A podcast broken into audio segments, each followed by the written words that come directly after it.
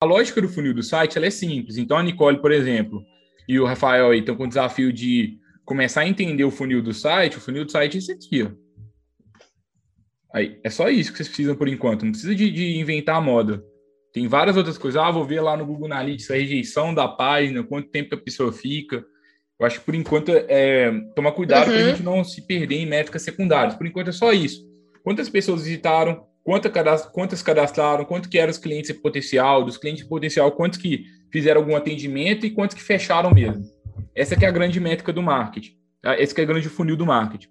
O funil offline, Ainda é? mais quando a gente fala de inbound marketing, né? Que o nosso, que é o nosso nosso objeto da certificação aqui, né? Então a gente vai fazer conteúdo otimizado para o Google para quê? Nesse início de estratégia, nosso foco é trazer volume de pessoas qualificadas, claro, mas isso vai vir com o tipo de conteúdo que eu vou produzir, que tem que estar muito aliado ao meu tipo de cliente ideal. Então, nesse início, eu vou produzir os conteúdos para o meu cliente ideal, todo cuidado com a linguagem para atrair o máximo de pessoas certas. Então, não é só volume, é um volume qualificado, mas o meu objetivo no início é gerar visitas.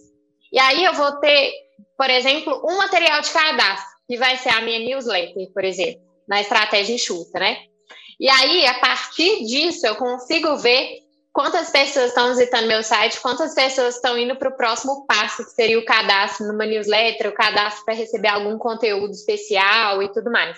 E a partir desses cadastros, eu consigo identificar, pelas perguntas que eu faço no cadastro, isso também a gente fala no, no lá no, no curso, né, mais para a parte avançada, você pode fazer perguntas nesse cadastro que vão te ajudar a identificar se aquele é o seu cliente em potencial ou não. Isso também é muito valioso para a estratégia de marketing. E aí, depois disso, que você analisa dentre aqueles cadastros quem são clientes potencial e aborda esses clientes, ou esses clientes te abordam, né, que estão mais quentes, a gente vê quem de fato vai se tornar cliente no final. Então, sempre vai, vai, a gente vai passar por isso. Visita cadastro e a pessoa se tornar cliente.